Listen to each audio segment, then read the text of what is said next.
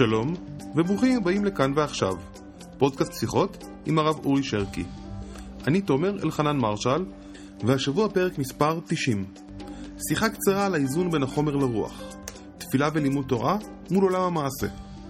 בוקר טוב הרב שרקי. שלום וברכה. שלומך? בסדר, ואתה? שבח ליל. אוי, איזה יופי. אתה יודע מה זה דז'ה וו? אתה יודע מה זה עריכה? דבר. רציתי לדבר על האיזון בין תפילה ולימוד לבין מעשה. זה הרבה שיח. בין חיי רוח לחיי מעשה בעצם. כן. זה הרבה שיח, אני יכול להגיד לך ששיח שיש לי... זה הולך להיות משעמם, תשמע. סך הכל, אנחנו כולנו יודעים שישנם שני מוקדי אה, התעניינות באדם, המוקד המעשי והמה, והמוקד התיאורטי-רוחני, ושאחד מזין את השני. מה יש להוסיף על זה? למה אנחנו תקועים באחד? מי תקוע? הנוצרים? לא מעט, לא, לא, גם שעוסקים ישראל. רק ברוחניות? לא רק גם... הקומוניסטים שעוסקים רק בפרקבתיות? ב... לא, המון, לא אכפת לי לא מהם ולא מהם, אני רק, רק, רק על אחי מסתכל, ויותר מדי, בין אם זה אנשים שתקועים בחו"ל ומצליחים להגיד לך בפה מלא, אנחנו לומדים פה תורה והכל בסדר, בין אם זה אנשים שתקועים בישיבה, ולומדים כל היום תורה ואומרים, אני אומר כאילו, אי אפשר לא לעשות, צריך כאילו, הלמידה חשובה, אבל ההרגשה היא שאנחנו, שאנחנו במקום אחד.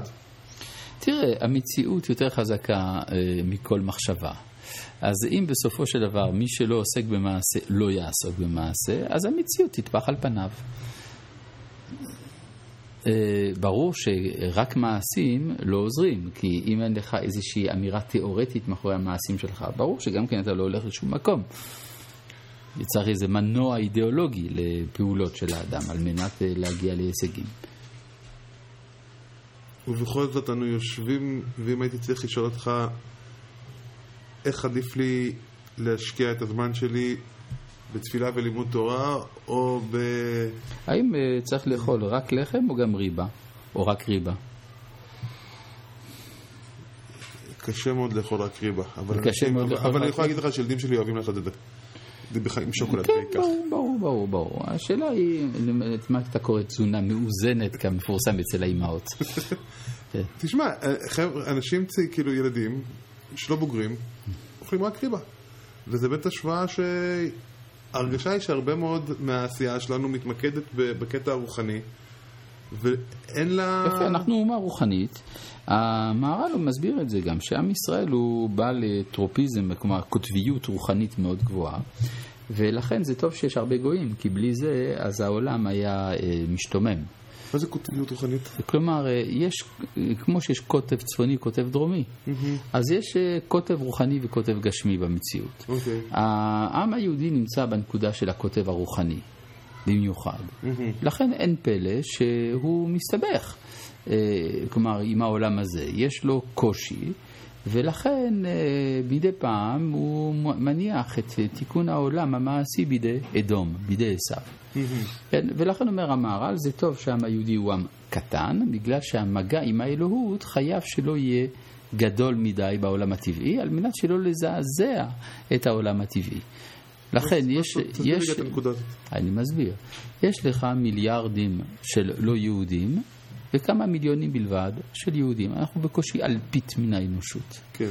זה כמו שאם אתה רוצה אה, לצבוע אה, בריכה שלמה, אתה שם אה, צנצנת קטנה מאוד של צבע וזה צובע לך את כל הבריכה.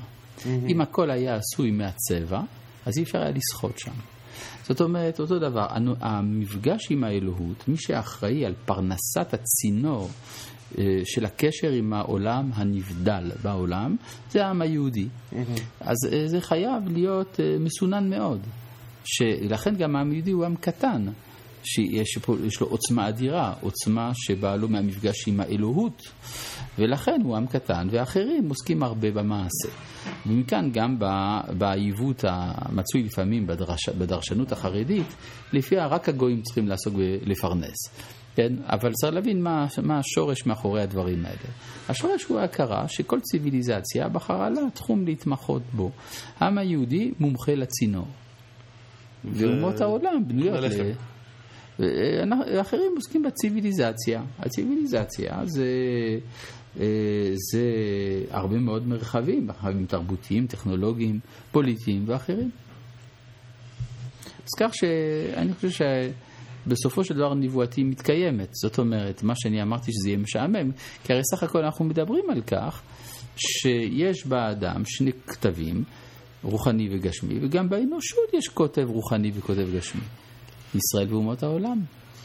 אז נקבל את זה בהבנה, ואולי פעם הבאה נעסוק בנבואה או משהו, מי יודע? שנזכה. שנזכה. אמן. טוב.